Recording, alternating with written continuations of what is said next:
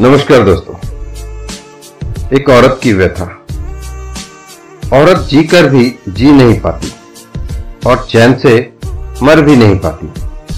अटका रह जाता है उसका मन।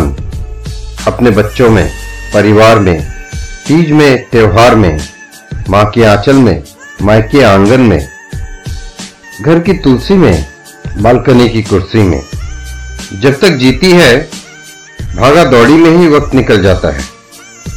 और जब मरती है तो छोड़ जाती है। अपना अंश, अपना वंश, अपनी यादें, अपनी निशानियाँ, ढेर सारी कहानियाँ। कुछ बातें, कुछ वादे छोड़ जाती है घर के कोने कोने में थोड़ा थोड़ा खुद को। सभी महिलाओं को मेरी तरफ़ से समर्पित। धन्यवाद। अच्छा लगे तो कृपया करके लाइक एंड शेयर करें। And wait for the next episode. Stay tune